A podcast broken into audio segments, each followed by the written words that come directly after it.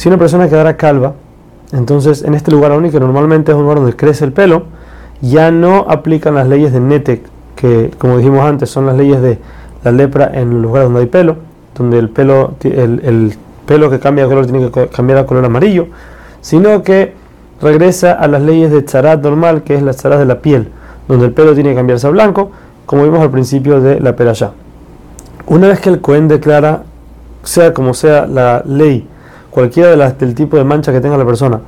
si el Cohen declara que está impuro, esta persona debe rasgar sus ropas, debe dejarse crecer el pelo, la barba y el bigote, y tiene que avisar a la gente de alrededor que él está impuro para que se alejen de él.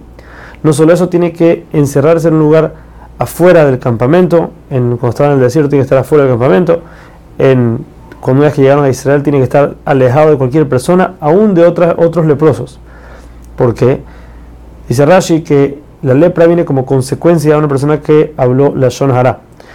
Al, hablar la Shonara mal del otro, está separando entre amigos, entre parejas, como esta persona separó entre una persona y otra, entonces a él también lo separamos y lo dejamos solo.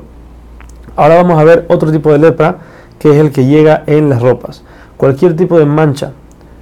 que aparezca en cualquier ropa que sea de lana, de lino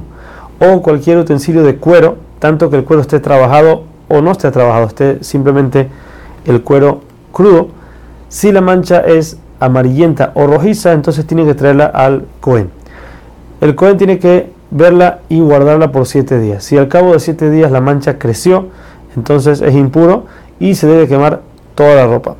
Lo único que se salva de esto es cualquier bordado o cualquier cosa extra que se le, tejió a esta ropa que no sea del mismo material, lana lino o cuero, entonces esa parte se puede sacar y se salva. Todo lo demás hay que quemarlo.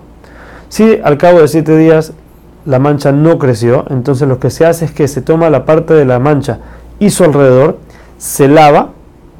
como si fuera a lavar con jabón, y se espera otros siete días más.